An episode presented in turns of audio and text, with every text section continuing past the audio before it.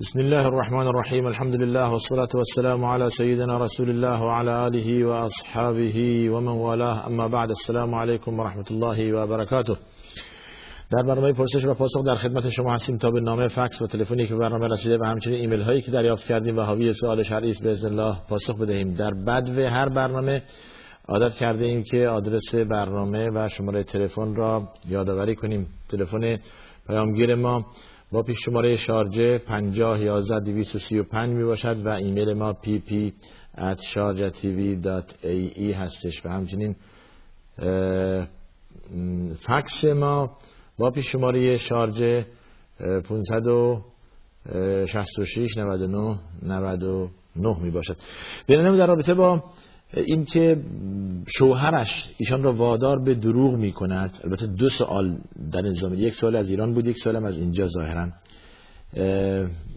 که اگر از کسی خوشش نمیاد یا حوصله نداره زمانی که میان دیدنش یا در خونه می‌زنن ما رو وادار می‌کنه که دروغ بگیم بگیم آقا خونه نیست. حالا ایشون هم میگه من خانمی هستم که هرگز نمازم فوت نشده و هرگز دروغ نگفتم و از این کارا خوشم نمیاد. حالا تکلیف خانم دیگه میگه تکلیف بچه های من چیه که به این دروغ عادت می‌کنن؟ این این عادت بد پدر هست یا مادر که معمولا شما رو این رو به پدر نسبت دادید. نبایست که وادار کرد فرزندان را از سنین نوجوانی یا کودکی به دروغ گفتن. اتفاقا برعکس این مسئله باعث به فرزندان یاد داد که ای پسرم ای دخترم شجاع باش راست بگو ولو که اشتباه کردی. اگر هم اشتباه کردی اگر یک کار اشتباهی انجام دادی ولی راستشو بگو که انجام دادی. اگر فلان حرف زدی بگو زدم. اگر فلان کار کردی بگو. این را عادت بدید به این که راست بگه. ولو این که اشتباه کردی جالب اینجاست که این جرأت رو بهش بدید. خب این لیوان یا این ظرف آب کی خورد کرده؟ راست بگید. اگر هم شما خود اشکال نداره. خب ولی راست بگید این لپتاپ و این دستگاه کی خراب کرده؟ خب شما بازی کردید گیم بازی با اینها خرابش کردید. راست بگید پس بنابراین راست یاد دادن به فرزندان مطلوب هست. ولو که هم اشتباه کرده باشند. پس این کمک می‌کنه برای خود شما در آینده اگر اشکالی داشت اگر این که این فرزند خدای نخواسته دچار مرضی بود این فرزند دچار دوست نابابی بود این فرزند دچار مشکلی بود جرأت می‌کنه به شما راست بگه. راست بگه که بله اینطور هستش و واقعا ایشون مشکل داره و فلان. و با فلان دوست یا فلان آقا یا فلان خانم یا آموزگار در مدرسه یا فلان دوست و همکلاس در مدرسه فلان چیز بهش گفته یا, یا این کار. پس بنابراین راست یاد دادن مطلوب هست و و واجب است و واجب است. در حتی برای خود والدین برای انسان های بزرگ. زمانی که رسول الله صلی الله علیه و به این مسئله اشاره می‌فرمایند مراحل گام به گام را میفرمایند. دیگر میفرمایند که یک شخص مسلمان یا یک شخص کم کم دروغ میگه دروغ میگه دروغ میگه دروغش اضاف میشه تا اینکه عادت می‌کنه به دروغ گفتن.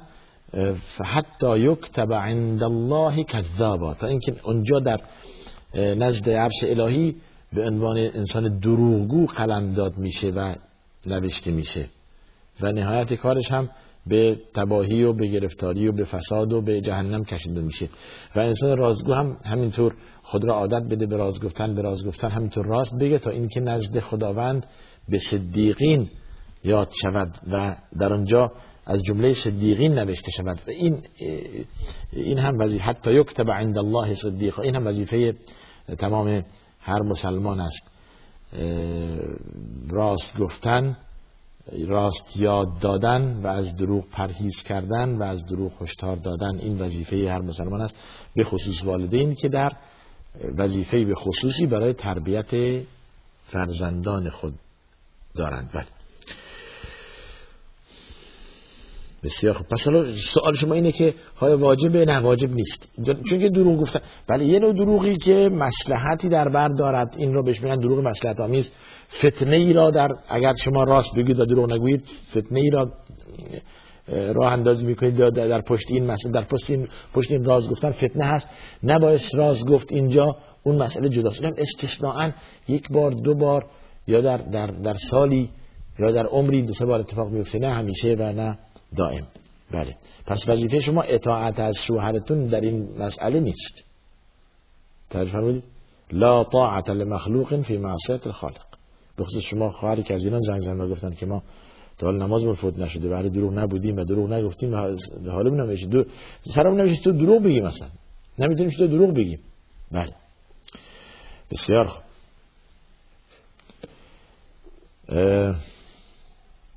گفتید اگر که زن با هجاب باشد آیا باز هم گناه است که به مقبره برود؟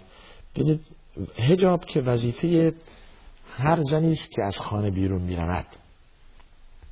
وظیفه هر خانم هست که از خانه پاک بیرون گذاشت خود را با ستر و پوشش اسلامی از خانه بیرون برد. حالا چه به بازار می رود و چه به مدرسه می رود و دانشگاه و محل کار یا اینکه حتی مقبره که شما گفتید. حالا در این مسئله تو پرانتز رفتن زنان به مقبره عرض کردیم که خلاف هست. و اگر حتی الامکان پرهیز کند یک خواهر مسلمان به اینکه به مقبره نرود. برای اینکه نهی در این باره هستش و اون حدیثی که میفرد لعن الله زائرات یا زوارات القبور. حالا ضمن این که عرض کردیم در حالت استثناء اگر کسی عزیزی پسری از دست داده باشد و می‌خواهد که در مراسم تشییع جنازه شرکت کند بدون اختلاط با مردان یا اینکه بعد از دفن برود سر قبر این و دعا کند دعای مغفرت کند استثناء می‌تونه درست بشه. ولی بهتر است که زنان پرهیز کنند. بله. این مسئله در, در آن خلاف است میان اهل علم بین جواز بین درست بودن یا نادرست بودن آن. ببینید هدف چیست؟ هدف اگر بنا باشد یک انسانی از تقوا و از آخرت و از معنویات و از قرائت قرآن و از عمل به آن کلا معنویات دور بشود و یک نوع غفلت او را در بر گرفته است. غفلت از مرگ غفلت از آخرت غافل بودن از از این که ما بالاخره باید که جلوی خدا بیستیم و پرونده من که بایگانی شده به دست راست ما بدهند یا به دست چپ ما بدهند یا یا و رفتن به قبرستان و رفتن به مقبره باعث میشه که ما بیشتر به معنویات بپردازیم و از مادیات یک کمی دور بشیم. یا ما را از خواب غفلت بیدار کند. این اشکال نداره. این اشکال نداره. اگر بنا باشد که شما با رفت شما ای خانم با رفتنتون به مقبره به قبرستان به معنویات شما افزوده بشود به نزدیک شدن شما به خدا و عبادت و تقوا نزدیک تر بشوید اشکال نداره که برید قبرستان و قبر پدر یا برادر یا شوهر یا هر کی است بستگانتون را اونجا دعا کنید. ضمن این که آداب قبرستان که سلام بر همه کرد و دعا بر همه کرد دیگه می‌خواید دعای خصوصی برای کسی کنید اشکال نداره. این را تو پرانتز برای خانم ها عرض کردم برای مردان که سنت است. حتی در در برخی از روایات واجب. که كنت نهیتكم عن زیارت القبور الا فزوروها فانها تذكركم الاخره قبلا شما رو نهی کردم پیامبر فرمود از اینکه به قبرستان بروید. حالا بروید که شما را به یاد آخرت میاندازه. اگر بنا باشه که این برای مردان که بس سنت است که مردان به زیارت قبور برن به قصد این که به, به آنها را به آخرت نزدیک تر کند. بله. جالب اینجاست که باز همراه تشریح جنازه رفتن و نماز بر میت خوندن و در دفن کردن آن و اینها شرکت داشتن انسان اجر زیادی کسب می کند اجر زیادی کسب می کند در روایت اومده قیراطان دو قیراط هر قیراطی اصلا فرمود به اندازه کوه احد اجره کسی که از بد میت را تشریح کند در غسل و کفن کردن و نماز خوندن و دفن کردن و برگشتن. بله. بله. در زمانی که به قبرستان می روید دقت کنید که از آنجا یک عبرتی بگیرید. نبیشید باز هم دو نفر سه نفر کنار همدیگه روی دیوار قبرستان یک طرف یا قبرها رو لگتو کنید یا بشین همینجا بر تفریح باشه برای شما. باز داستان بگید با باز بگید که یه روزم میاد که من مثل این مرا روی دوش گذاشتن و میارن اینجا. حالا این نصیب میشه این یک متر زمین یا نه؟ در این فکر باشید. یعنی این این دیروز دوست ما بود در وسط ما بود این در جمع ما بود چقدر خوب بود. و یک مرتبه خاموش شد تمام شد رفت. و روزی میاد که من هم همین مسیر را خواهم داد. پس چه کنم که برای بعد از این روز آماده باشم؟ این هر کس از خود بپرسد. بله. به خصوص در رابطه با مسئله توحید و یکتاپرستی و پرهیز از شرک که خانمانسوز از شرک در حقیقت. شرک عبادت شما را برباد می‌دهد. از شرک بپرهیزید تا امیدی برای نجات شما باشد خداوند عاقبت را به خیر بگذراند و عاقبت همه به خیر کند انشاءالله. آیا میان صحابه و آل بیت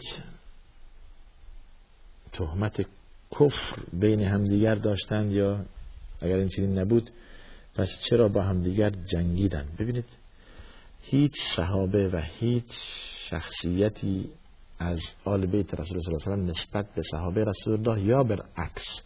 صحابه رسول الله صلی الله علیه و نسبت به آل بیت رسول الله کوچکترین توهینی این مسئله کفر اصلا عنوان نبود. اصلا عنوان نبود تحت هیچ شرایطی. البته خب همه یاران رسول الله هستن. اون که آل بیت رسول الله هستن و اون که در زمان رسول همه صحابه رسول الله صلی الله علیه و هستن. نسبت کفر به هم برای که این را از رسول الله شنیده بودند که به هم دیگر نگویید کافر. کسی که به دیگری گفت کافر فقط با به حتما یکی از این یا هست یا نیست. اگر نیست به خودش برمیگرده. بله این مسئله هرگز پرهیز می‌کردن و نمی‌گفتن. مسئله گفتید پس چرا جنگیدن؟ جنگیدن آنها به خاطر مسئله کفر و ایمان نبود. جنگیدن آنها فقط به خاطر محق بودن. همچون که حضرت علی خودش میفرماید. محق بودن یک دیگر. معاویه خود را محق می‌دانست حضرت علی و طرفداران خود را محق می‌دانستند. و در, در رابطه با جنگ سفین با جنگ جمل صرفا مطالبه به خاطر خون حضرت عثمان بود نه به خاطر کافر شمردن یا پایین تر شمردن یک دیگر. گوش کنید. فرمایشات حضرت علی من اینجا داشت کردم. بعد میفرماید که داستان داستان جنگ سفین و جنگ هایی که کرده بود برای بلاد شام نوشت در این یادداشت ایشون اینطور فرمودند که ما با اهل شام جنگیدیم در حالی که خدای ما واحد پیامبر ما واحد و دعوت ما هم در اسلام یکی بود. ما از آنها در ایمان به خدا و پیامبرش چیزی اضافه نداشتیم و نه آنها از ما. این فرمایش حضرت علی اختلاف ما فقط به خاطر خون عثمان بود. ما که ما از این قضیه مبراییم یعنی از اینکه در قتل حضرت عثمان دست داشته باشیم مبرا هستیم. اینو یادداشت کنید در نهج البلاغه صفحه 448 و در بهار الانوار جلد 33 صفحه 306 این فرمایش حضرت علی بود که که ما همدیگر رو کافر نمی‌دانستیم. یعنی به خاطر مسئله کفر نبود به خاطر اینکه کسی را کافر بدانیم یا ایشان ما را کافر بدانن نیست. همچون که باز در جای دیگه میفرمان میفرمان که امام جعفر صادق از پدرش روایت می‌کند که حضرت علی به جنگجویان خود این را می‌گفت. بدانید که دلیل جنگ ما با معاویه و سپاه او کافر دانستن آنها یا کافر شمردن ما توسط آنها نیست. یعنی از اینکه آنها ما را کافر بدانند یا ما آنها را کافر بدانیم هرگز همچون حرفی نبوده است. همچون چیزی نبوده است. که ما یک دیگر را تکفیر کنیم بل ایاز بالله. بلکه به خاطر این است که ما خود را برحق می‌دانیم و آنها خود را برحق می‌دانند. توجه فرمودید؟ این رو هم یادداشت کنید در بهار الانوار جلد 32 صفحه 324 و این مسئله بین اصحاب و آل رسول الله صلی الله علیه و سلم کاملا جا افتاده بود. جنگ با حضرت علی در در دو سه موقع سفین و جمل مثلا جنگ جمل و زبیر امون آیشه به خاطر جنگ با حضرت علی رفته بودن. به خاطر میانجیگری و به خاطر مطالبه از خون حضرت عثمان. خب چی میشه؟ حضرت عثمان چگونه کشته شد؟ باید مشخص بشه دیگه خلیفه تعیین بشه. صرفا این بود که بعدا هم به به به امون آیشه تفهیم شد که ایشون برگشتن و گریستن و پشیمان شدن که چرا اصلا بیرون آمد از اونجا و این درگیری شد و این همه آدم های بیگناه کشته شدن و شهید شدن. ببینید این مسئله شما اگر توجه کرده باشید به فرمایشات خود ائمه این اینها همدیگر را مسلمان می‌دانستند همدیگر را مؤمن می‌دانستند. حتی نشأت گرفته از فرمایش رسول الله صلی الله علیه و هر از آن زمان از آن زمان قضا و قدر الهی چنین بود که میان سپاه حضرت علی و سپاه معاویه درگیری به وجود بیاد. رسول الله صلی الله علیه و این یک پیش بینی حضرت بود. ببینید در حدیث اومده که روزی رسول الله صلی الله علیه و در جمعی خطاب به امام حسن چنین میفرمود. خطاب به امام حسن که این پسر من سید هست. ببینید اینطور اومده که این سید هست و سرور می شود این جالب اینجاست که ایشون را به عنوان سرور ذکر می‌کنن حضرت امام حسن رضی الله عنه اجمعین. و خداوند او را سبب اصلاح بین دو گروه بزرگ مسلمین قرار دهد. یعنی این یک پیش بینی رسول الله صلی الله علیه و از اینکه سبب اصلاح بین دو گروه بزرگ مسلمان قرار میده که امام حسن. که اون که صلح کردن. حالا حالا اگر چند برخی را صلح تحمیلی مینوان که هرگز بعید از از امام حسن که ظلم بپذیرد. که ظلم بپذیرد. چیز تحمیل. و جالب اینجاست که حالا این را یادداشت کنید شما این این این چیزی که بنده عرض کردم. این حدیثی که بنده عرض کردم که میفرماید خطاب به امام حسن این پسر من سید و سرور است و امیدوارم که خداوند او را سبب اصلاح بین دو گروه بزرگ مسلمین قرار دهد. در کتاب کشف الغمه در جلد 11 هم صفحه 519 و در بهار در بهار لنوار جلد 43 صفحه 298 و در اوال لعالی کتاب باز جلد یکم صفحه 102 این مطلبی که رسول الله خطاب به امام حسن فرمودند که این پسر من سید و سرور است و امیدوارم که خداوند او را سبب اصلاح بین دو گروه بزرگ مسلمین قرار دهد. شاید اینجاست که هر دو گروه هم مسلمین نامید از زمان رسول الله صلی الله علیه و توجه فرمودید. و امام حسن هم در صلحی که با معاویه داشتن شرط کردند که بر چه, بر چه اساسی با شما صلح می‌کنن بر اساس این که به کتاب خدا و سنت رسول الله صلی الله علیه و و عمل و راه و پیگیری راه و روش خلفای راشدین حکم کنید. یعنی صلح امام حسن همینطوری نبود. بر اساس یک شرط محکمی بود با با معاویه و معاویه قبول کرد که امام حسن دیگه صلح کرد. ببین این هم یادداشت کنید.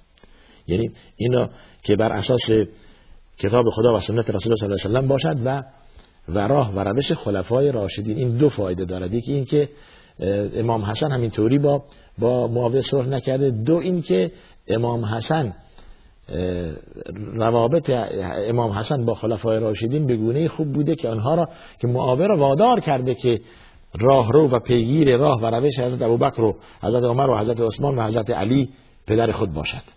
توجه فرمودید؟ بله این که در کتاب کشف الغمه صفحه 570 جلد یک. جلد یکی کتاب کشف الغمه صفحه 570 بهار الانوار جلد 44 صفحه 64 پس بنابراین با این دلایل می توان گفت که میان صحابه رسول الله صلی الله علیه و سلم و آل بیت رسول الله صلی الله علیه و سلم مودت و الفت و مهربانی بود. نه تهمت به کفر. چرا؟ در مواردی اختلاف سلیقه بود همدیگر را رد می‌کردن همدیگر را با دلیل ولی کسی هم حتی شما این این مسئله را باز ادامه بدید در رابطه با مسئله حضرت علی. بعد از شهادت حضرت علی خب که بنا بود در اون شب حضرت علی و معاویه و عمرو بن همه از بین بروند که حضرت علی شهید شد در این وسط. و معاویه زخمی شد بالاخره جان در برد. بعد اینطور ذکر می شود که معاویه کسانی را می طلبید در رابطه با شعن و شخصیت حضرت علی براش تعریف کنند. از زرار روایت هست که به زرار گفت که حضرت علی را توصیف کن. زمانی که می‌گفت ایشون می‌گفت که حضرت علی متقی بود حضرت علی اینقدر نماز می‌خوند حضرت علی اینقدر با خدا بود و حضرت علی هیچ وقت ناراحت نمی‌شد مگر برای خدا. صفت رسول الله صلی الله علیه و در حضرت علی بود و و اینقدر این دندان مبارک که مانند گوهر و لؤلؤی صف داده بود زمانی که لبخند می‌زد پیدا می‌شد. تمام این چیزا که می‌گفت معاویه میگریست. معاویه میگریست. جالب اینجاست که خب این اختلافات و این جنگی که رخ داده بود یادش میومد و میگریست. منظور اینه که حالا با این که عداوت در روایت اینطور اومده است که هرگز حضرت علی اجازه نمی‌داد که جلو خودش به معاویه دشنام بدهند. ولو که حالا در ظاهر با هم دیگه جنگیدند و ولی این این این مودت و الفت. حالا تا چه رسد؟ با کسانی که دیگه درگیر نبودند و مسئله خلاف با هم دیگر نداشتند. پس الفت و محبت بین همین که خدا اونها را توصیف میکرد محمد رسول الله صلی الله علیه و والذین معه أشداء علی الكفار رحماء بینهم رحماء بینهم در سوره فتح این بین همدیگر ألفت و محبت و رحمت بیان همدیگر دارند. یعنی صحابه رسول الله صلی الله علیه و آل بیت رسول الله صلی الله علیه و بله. بله. رضی الله عنهم و رضوا عنه. در جای دیگه میفرماید. بله. لقد رضی الله عن المؤمنین اذ یبایعونک تحت الشجره خدا از آنها خوشنود شد. زمانی که زیر درخت با تو بیعت کردند خطاب به رسول الله صلی الله علیه و بسیار پس بنابراین مسئله مسئله جنگی که بین مسلمین و صحابه رسول الله صلی رخ داد به خاطر منصب و مقام نبود. هرگز حضرت علی جاه طلب نبود و مقام و منصب طلب نبود. به خاطر اظهار حق به خاطر که حضرت علی خود را محق می‌دانست که محق هم بود و اظهار حقیقت این جنگ را و نه هرگز نخواست حضرت علی که خونریزی شود و جنگی بشود. خب خدا تقدیر و سرنوشت الهی چنین بود که جنگ بشود و گروهی کشته بشوند و از بین بروند از سپاه طرفین. و زمانی که از امام شافعی پرسیدند که حالا شما چی میگید درباره اینها فرمودند که شما بدانید که ما در آن زمان شمشیری نداشتیم که شمشیر خود را با خون این بزرگواران آلوده کنیم و خون ما آغشت خون اینها آغشته شود با شمشیر ما. پس بگذار زبان ما هم آغشته نشود به غیبت آنها و پشت سر آنها و تهمت به آنها. این صفت یک انسان متقی و با خدا و پرهیزگار است. توجه فرمودید؟ بسیار خوب. که انسان به خصوص مسئله دشنام دادن و و لعنت کردن و پرهیز از این مسئله لازم است که انسان مسلمان هرگز مسلمان دیگر را دشنام نمی‌دهد و و لعنت نمی کند لعنت به عینی برای هیچ کس جایز نیست به خصوص برای صحابه رسول الله صلی الله علیه و که اجر اونها خیلی بالا در حدیث اومده که لو ان احدكم انفق مثل احد ذهبا ما بلغ حد احدهم ولا نصیفه. اگر یکی از شما به اندازه کوه احد انفاق کند طلا و نقره بدهد به اندازه یکی از صحابه من و حتی نصف اجر یکی از صحابه من هم نمی شود رسول الله میفرماید. تا چه رسد که ما بخوایم بی احترامی بی ادبی به ساحت این بزرگواران کنیم و بلکه از این گذشته اونها را لعنت کنیم. این دیگه خیلی بی انصافی است. بسیار از اموال زکات می‌توان قرآن و کتاب دینی چاپ کرد. بله اگر بنا باشه اون آیه که میفرماید هشت سنفی که در سوره توبه ذکر کرده یکیش و فی سبیل الله و ابن سبیل فی سبیل الله دایره فی سبیل الله را باز کنیم که شامل جهاد در راه خدا میشه. شامل جهاد با قلم میشه نوشتن و تعلیف کردن چاپ کردن نشر کردن. تمام اینها به وسیله اموال زکات می شود که جایی که اصلا قرآن در دست ندارند که بخوانند. خب از اموال زکات شما می‌دید که چاپ کنند و یا بخرید از اموال زکات و میان آنها توضیح کنید. یا کتب دینی که مبادع دین در آن باشد ندارند. نماز و روزه و زکات و حج و اینها درش نیست نمی‌دونند. اینها چاپ کنید و توضیح کنید. یا هم چیزایی که الان عرض کردیم خلاف بین یا الفت و محبت بین صحابه رسول الله صلی الله علیه و آل بیت رسول الله صلی الله علیه و تا برای مردم آشکار شود و واضح شود. که اخیرا من چند تا کتاب دیدم که چاپ شده چیز جالبیه. جالبه که الفت و محبت بین صحابه رسول الله صلی الله علیه و و آل بیت رسول الله صلی الله علیه و سلم می آورد پس بنابراین برای هر چی که آن را فی سبیل الله می یعنی دایره این این فی سبیل الله را یکم ما باز کنیم میشه از اموال زکات از آن استفاده کرد و در نشر و چاپ و توضیح کتب و قرآن. خیلی خوب. یک از ایمیل هایی که رسیده به ما هم بخوانیم. بیرنده دارن از تاجیکستان برای ما ایمیل فرستادن. حالا ایشون در رابطه بازم مسئله قرآن هستش که قرآن می‌خوانم ولی ترجمان بلد نیستم. آیا در این مسئله هم ثواب هست یا گناه هست؟ ببینید مسئله شما هدف اینه که شما قرآن بخوانید. هدف اینه که شما قرآن بخوانید. زمانی قرآن خواندید خوندن آن نظر به آن حفظ آن تدبر معنی آن تمام اینها میشه اجر و ثواب. حالا همین مسئله که شما فرمودید.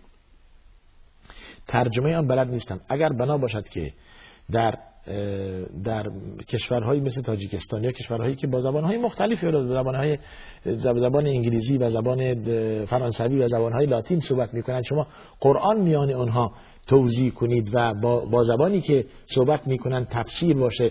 از اموال زکات میشه. یکی از نمونهش همینجی که سوال کرده بود. همین نمونهش اینجا. و از اموال زکات شما می‌توانید برای توضیح قرآن برای توضیح و چاپ تفسیر قرآن استفاده کنید و و پخش کنید میان مسلمانان تا تا معنی قرآن یاد بگیرن. قرآن آسان هست. یکم می‌خواد دنبالش رفت. قرآن به زبان عربی خیلی فشیح نازل شده و خیلی هم بلیغه. باید که دنبال معانی آن رفت و معنیش هم واضحه. و معنی غموز و ابهامی درش نیست. این این اصطلاح که قرآن مشکل است یاد گرفتنش یا قرآن بطن دارد و هر بطنی بطنی دارد این شعار ضد قرآنی است. شعار کسانی است که نمی‌خوان شما قرآن یاد بگیرید به قرآن عمل کنید و محتوات قرآن بفهمید.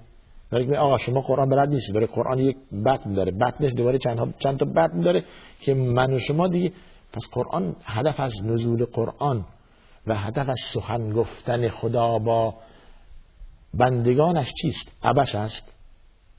در ایاز بالله که خداوند قرآن را عبش و بیهوده خلقت کند.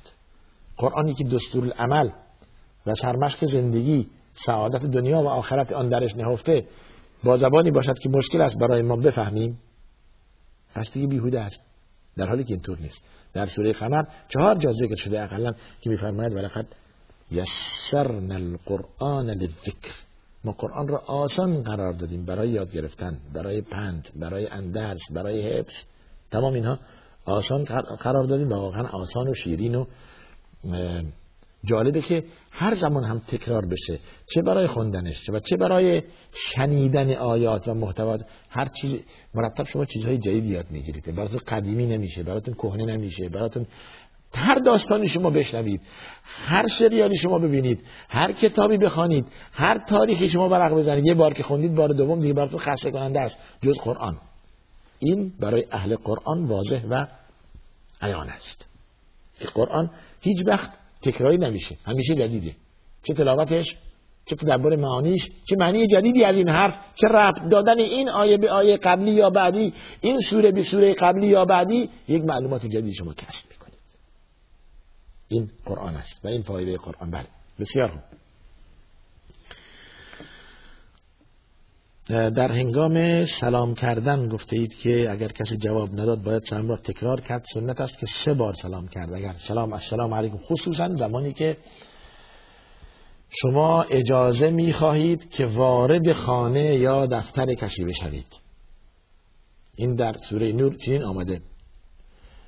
که زمانی که خواستید وارد خانه دیگری بشوید خانه خودتان نیست فاستأنسوا و تسلموا على اهلها. لا تدخلوا بيوتا غير بيوتكم حتى تستأنسوا و تسلموا على اهلها. هرگز خانه کسی داخل نشوید مگر اینکه اجازه بگیرید و سلام کنید بر خانواده بر اهل آنها. وارد است که رسول الله صلی الله علیه وسلم بعض وقتها بر خانواده کسانی داخل می شدند و سلام می کردند السلام علیکم. اهل خانه محب... نسبت محبت رسول صلی الله علیه وسلم نسبت به رسول صلی الله خیلی محبت داشتن جواب سلام نمی‌دادن. در وهله اول در وهله دوم در وهله سوم جواب می‌دادن که رسول الله می‌خواست بره. می‌فهمید که چرا جواب نمی‌دید؟ عرض می‌کردن که می‌خواستیم بیشتر بر ما سلام کنید چون که سلام شما بر ما برکت میآورد. و مغفرت است. و این هم است. سلام رسول الله صلی الله علیه وسلم بر بر مردم. السلام علیکم. السلام علیکم. هر چی که رسول الله صلی الله علیه و بیشتر سلام کند بیشتر برکت و مغفرت و در اون زمان اینقدر رسول الله صلی الله علیه و رو دوست داشتن که بیشتر از آن بشنوند و بیشتر از آن این عبارت تکرار بشود. بله. پس بنابراین اگر که سلام نکرد تکرار کنید. دو مرتبه سلام. و شما بدانید که اگر کسی جواب شما نداد به طور عمد کسان دیگر هستند که بهتر از اینها جواب شما می‌دهند یعنی که یعنی فرشتگان. و لازم است که بین دو پرانتز ما این را بگوییم که جواب سلام دادن باید بهتر از سلام کردن باشد. اذا حییتم بتحیت فحیو باحسن منها او ردوها. اگر که به شما تحیه یعنی احترام السلام علیکم شما شنیدید در مقابل حتی ولو اینکه یک واوی بیافزایید به آن بهتر از آن جواب بدید. و علیکم السلام اگر بگویید و رحمت الله دیگه بهتر. اگر بگویید و رحمت الله و برکاته دیگه سنگ تمام گذاشتید. این وظیفه کسی است که سلام میشنود و وظیفه کسی است که آبر است. بر نشسته کسی که نشسته سلام کند کسی که سواره بر پیاده سلام کند کسی که تنهاست یا عدد کمتر است بر عدد بیشتر سلام کند. اونها که بیشتر هستن حق با اونهاست. پس شما باید پیش سلام بشوید. و شما این را بدانید که سلام محبت می آورد دوستی می آورد رسول الله صلی الله علیه و میفرماید که آیا شما را راهنمایی نکنم به کار یا به عملی که هرگاه آن عمل انجام بدهید محبت و الفت و برادری و برابری میان شما بیشتر بشود؟ از کردم بله یا رسول الله. فرمود افش السلام بینکم. شما مرتب سلام کنید پیش سلام بشوید. و این یه چیز جالبیه که در طبیعت هر کس هم هست. شما یه نفر که پیش سلام بیشتر دوستش دارید. مرتب مبادرت به سلام کردن می‌کنه. اول خودش پیش سلام این یعنی اینقدر تواضع داره. دال بر تواضع و فروتنی ایشون هستش. قبل از اینکه شما سلام کنید پیش سلام میشه.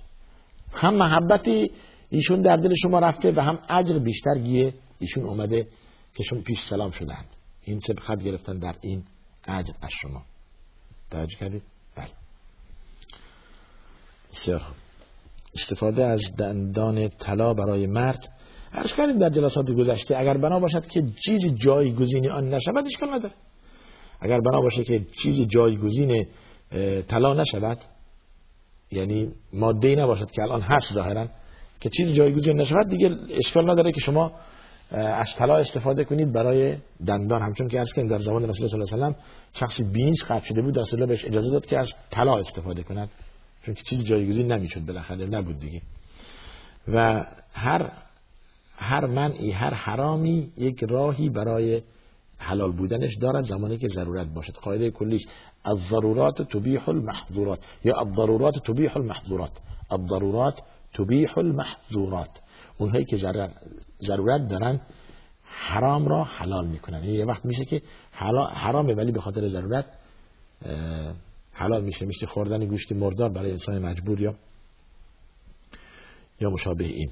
در این مسئله باید که تجاوز و شرکشی نکرد. یعنی بیش از حد استفاده نکرد به اندازه ای که انسان ببینید همیشه حرام خدا در مقابل این نعمت ها یا در مقابل خودش مقابل حرام چه قرار می‌گیره؟ حلال یا برعکس حلال مقابل چه قرار می‌گیره؟ حرام. حالا حرام خدا اندک و انگشت شمارند. یک دو سه چهار پنج بس. بقیه چیزا همش حلال هستن چه خوردنش چه آشامیدنش چه پوشیدنش. مصافحه و دست دادن به زن دایی حالا زن دایی باشد زن امو باشد زن هر که باشد نامحرم مصافحه و دست دادن جایز نیست. جایز نیست که شما بهش دست بید اگر چمرو بعضی ها دست دادن رمز حضارت و فرهنگ می‌دانند که با فرهنگن. پیش رفتند. عقب مانده نیستند. حتی روبوسی حتی روبوسی مرد و زن را یک نوع فرهنگ می‌دانند. شما که اونجا استادید و اینطور سلام می‌کنید یکم عقب افتاده اید فمان خر نخوش در حالی که اینطور نیست. این پرهیز از اون چی که خدا حرام کرده است. توجه فرمودید؟ و این در شأن انسان چیزی نمیکاهد. چیزی کم نمی‌شود. شما متهم نمی‌شوید به انسان های عقب مانده اگر که پس بنابراین این مسئله انسان را وادار می‌کنه پایبند به یک چیزی باشد. ما پایبند به یک چیزی به نام دین به نام عقیده به نام ایده به نام دستور خدا. نهی است از این که مرد با زن مصافحه کند و دست بدهد تا چه رسد که دیگه روبوسی کند. بله. این شرعا جائز نیست. پوشیدن ساعت یا برای مردان دست راست و چپ چه فرقی می‌کند هیچ فرقی نمی‌کند این حالا صرفا اگر بنا باشد که پوشیدن ساعت یا انگشتر به خاطر تبعیت از رسول الله صلی الله علیه و باشه از راست دست راست بپوشید خب اشکال نداره. حتی در روایت هست دست چپ هم پوشیدن رسول الله صلی الله علیه و اگر هدف تبعیت از رسول الله باشد. ببینید انما الاعمال بالنیات. هدف چیست؟ در هر روش هر حرکتی که شما در ریش گذاشتن در محاسن در پوشاک در اگر هدف از تبعیت از رسول الله باشد اجر دارید. یه وقت یک پوشاکی میشه که مباهه مباه پوشیدن شلوار مثلا کت و شلوار. خب مباه اشکال نداره. یه وقت میشه حرام. یه لباس مثلا نازک. یه لباس غیر مسلمین یه تشبیه به به غیر مسلمین کردن. این میشه حرام. این این دیگه جایز نیست. حالا شما ساعت را دست راست پوشیدید یا دست چپ پوشیدید یا انگشتر را دست چپ پوشیدید یا دست راست پوشیدید. اگر تبعیت از رسول الله صلی الله علیه و باشد از عبدالله بن عمر روایت هست که هر حرکتی که رسول الله صلی الله علیه و انجام داده بود انجام می‌داد. ولو اینکه محتوا و مغزای آن نمی‌دانست. صرفا می‌گفت که به خاطر محبتش نسبت به رسول الله صلی الله علیه و این عمل را در فلان روز دیدم که رسول الله انجام داده منم منم انجام دادم. بله. حالا این در در تمام امور نبود. در اموری که در معنا و مفهومش برای عبدالله ابن عمر پسر حضرت عمر واضح نبود و الا که بیشتر کارهایی که انجام می‌داد رسول الله صلی الله علیه و یک معناش یا شرح می‌داد برای برای صحابه خود. روشن می‌کرد. چیزی که لازم بود برای بیان آنها روشن می‌کردن رسول الله صلی الله علیه و چیزی که بیان نکردن ساکت شدن هم در حدیث میفرماید که خدا از آن ساکت شده. دیگه دنبالش نرید. اینقدر نپرسید. و سکت عن اشیاء رحمتا لكم غیر نسیان فلا تبحثوا عنها. خداوند در بعضی امور حلال و حرام بودنش ساک نگفته حکم معین نکرد. دیگه شما دنبالش نرید که دیگه مباهه یعنی زمانی که نفرمودی حلال است یا حرام حلال است. پس دیگه نگید که چطور است که حرام بشود. حالا تبحث عنها دنبالش نگردید. بله. این هم دال برای اینه که دین آسان نباید دین را سخت گرفت. نباید سخت گرفت. اگر دین سخت بگیرید شما با با دین مبارزه کرد دین بر شما غلبه می شود بله. بله. به اجاره دادن ساختمان برای بانک برای صرافی و برای کارهایی که در آن عمل ربا انجام می‌گیرد. می‌دانید که شما این کار عمل جایز نیست. حالا این دیگه خیلی سوال ساده هست این عمل جایز نیست مگر اینکه شما از عمل ربای این شرکت حالا نتوان گفت همه صرافه ها یا همه کسانی که پول رد و بدل می‌کنند ربا می‌خورند. نتوان این را گفت. حالا ممکنه شما بگید که ممکنه بانک بانک های غیر اسلامی سود و ربا می‌خورند ولی همه صرافه ها صرافه صرفا وظیفش اینه که پولی را از واحد پول مثلا اروپا به به پول عربی تبدیل می‌کنند. دلار را به یورو تبدیل می‌کند و بالعکس. این وظیفه صرافه یا میفرستد خب در مقابل اینکه میفرستد دستمزدی برای خود می‌گیرد. آقا شما در مقابل هر میلیونی به عنوان مثال 5000 تومان 10000 تومان به ما بدید تا ما بفرستیم. و همچنین. این اشکال نداره. این جایز است اشکال نداره. ولی اگر که ربا در این مسئله از کردن در مسئله بانک به خصوص بانک. حالا چه بانک؟ چه مؤسسه ای که در آن حرام باشد؟ شما این را ساختمون را اجار بدهید برای کسی که می‌خواهد زیرش رستوران یا قهوه خانه باز کند که درش قلیان یا پیپ و سیگار و اینها بکشن یا حتی آبجو بنوشن یا ما در بازم میشه چی؟ حرام. بازم میشه حرام. پس باید مواظب بود که به که داد؟ چیزی که واضح و روشن است. اگر بنا باشد که این مسئله شما باز هم دنبالش برید و به بنبست می‌رسید. می‌خوام من آقا ما واحد آپارتمان و شقه که داریم فلتی که به اجاره نمیدیم توش چه عملی انجام میشه. این دیگه شما مسئول نیستید.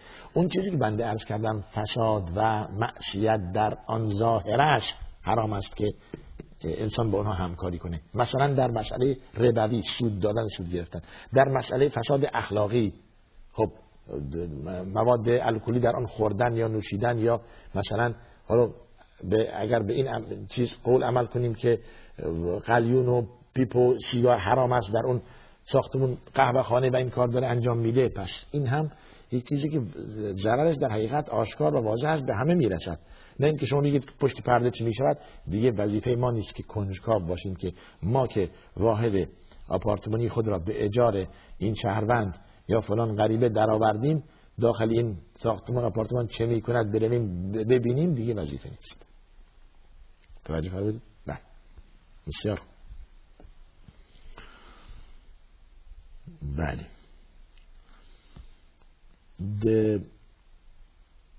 اون چیزی که روی ناخن یا لاک ناخن با رج روی لب فرق می‌کنه. شما پرسیدید که وضو باطل صحیح است یا صحیح نیست؟ رج روی لب یک حائل یک مانعی نیست که مثل دلق یا مثل پلاستیک مانع رسیدن آب به پوست بشود. اما لاک ناخن بله. لاک ناخن مانع است و یک حائلی است و یک پرده است میان رسیدن آب و ناخن. پس با بودن لاک روی ناخن برای خانم ها وضوشون درست نیست. باید که لاک رو از بین ببرن و وضو بگیرن. حالا بعد از اینکه وضو گرفتن لاک بزنن مسئله نیست. ولی خب محض وضو باطل بشه و نماز دیگه می‌خوان مجددا نماز مثلا مغرب خوندن نماز عشا بخوانن باز لاک رو از بین ببرن که واقعا مشکل. پس بنابراین ولی ولی حنا گذاشتن یا رنگی که آمیخته بشود با چی؟ با خود ناخن. اون اشکالی نداره. یا اون خانمایی که رج می‌ذارن روی لباشون یا رنگ میدن تغییر رنگ میدن این که برای شوهر باعث باشد البته. این مانع رسیدن آب به آن نمی‌شود. یا کرم یا چیزهای دیگه برای پوست مانع رسیدن آب به پوست نمی‌رسد و در نتیجه مانع نمی‌شود در نتیجه درست است. آب به پوست می‌رسد. بله درست است. یعنی روچ فقط تنها چیزی که ممنوع همون لاک ناخن هست زندن در رابطه با آرایشگاه این هم سوال کردید که قبلا این کارو می‌کردیم حالا ابرو برمی داشتیم و حالا این کار نمی کنیم فقط بعضی از ما می‌خواهند که ابرو رو رنگ کنیم. اگر که رنگ کردن گفته ایم که رنگ کردن دیگه مثل ابرو برداشتن نیست. بارهای مسئله سوالش اومده و ذکر کردیم. اگر شما فقط ابرو را رنگ کنید رنگ پوست که صرفا پوست رنگ موی ابرو با پوست یکی بشود اون اشکال نداره. اون چیزی که نهی هست تراشیدن ابرو یا کندن ابروست که در حدیث نهی اومده لعن الله الواشمه والمستوشمه والنامسه والمثل تا آخرش که رسول الله لعنت کرده است همچون زنانی که این عمل را انجام می‌دهند و زنانی که براش این عمل انجام می شود این بارها عرض کرده ایم به این نه توجه کنید. اگرچه هم برای بعضی ها جا نیفتاده هنوز و این عجیب هست و استثناء برای کسی که زخیم هست ابروش از کردیم حق داره که بردارد. بیش از ده بیست بار این مسئله گفتیم که دیگه برای بینندگان همیشگی ما یک مسئله تکراری است نهایتا آدرس برنامه ما تلویزیون شارجه صندوق پستی 111 فکس 566 99 99 و تلفن پیامگیر ما که 24 ساعت در خدمت شماست. 20 971 6 50 11 235 و آدرس ایمیل ما هم یا پست الکترونی ما هم pp at شارجه TV dot ae هستش تا دیدار دیگر شما را به خدا میسپارم و آخر دعوانا الحمد لله رب العالمين وصلى الله وسلم على سيدنا محمد وعلى آله وصحبه أجمعين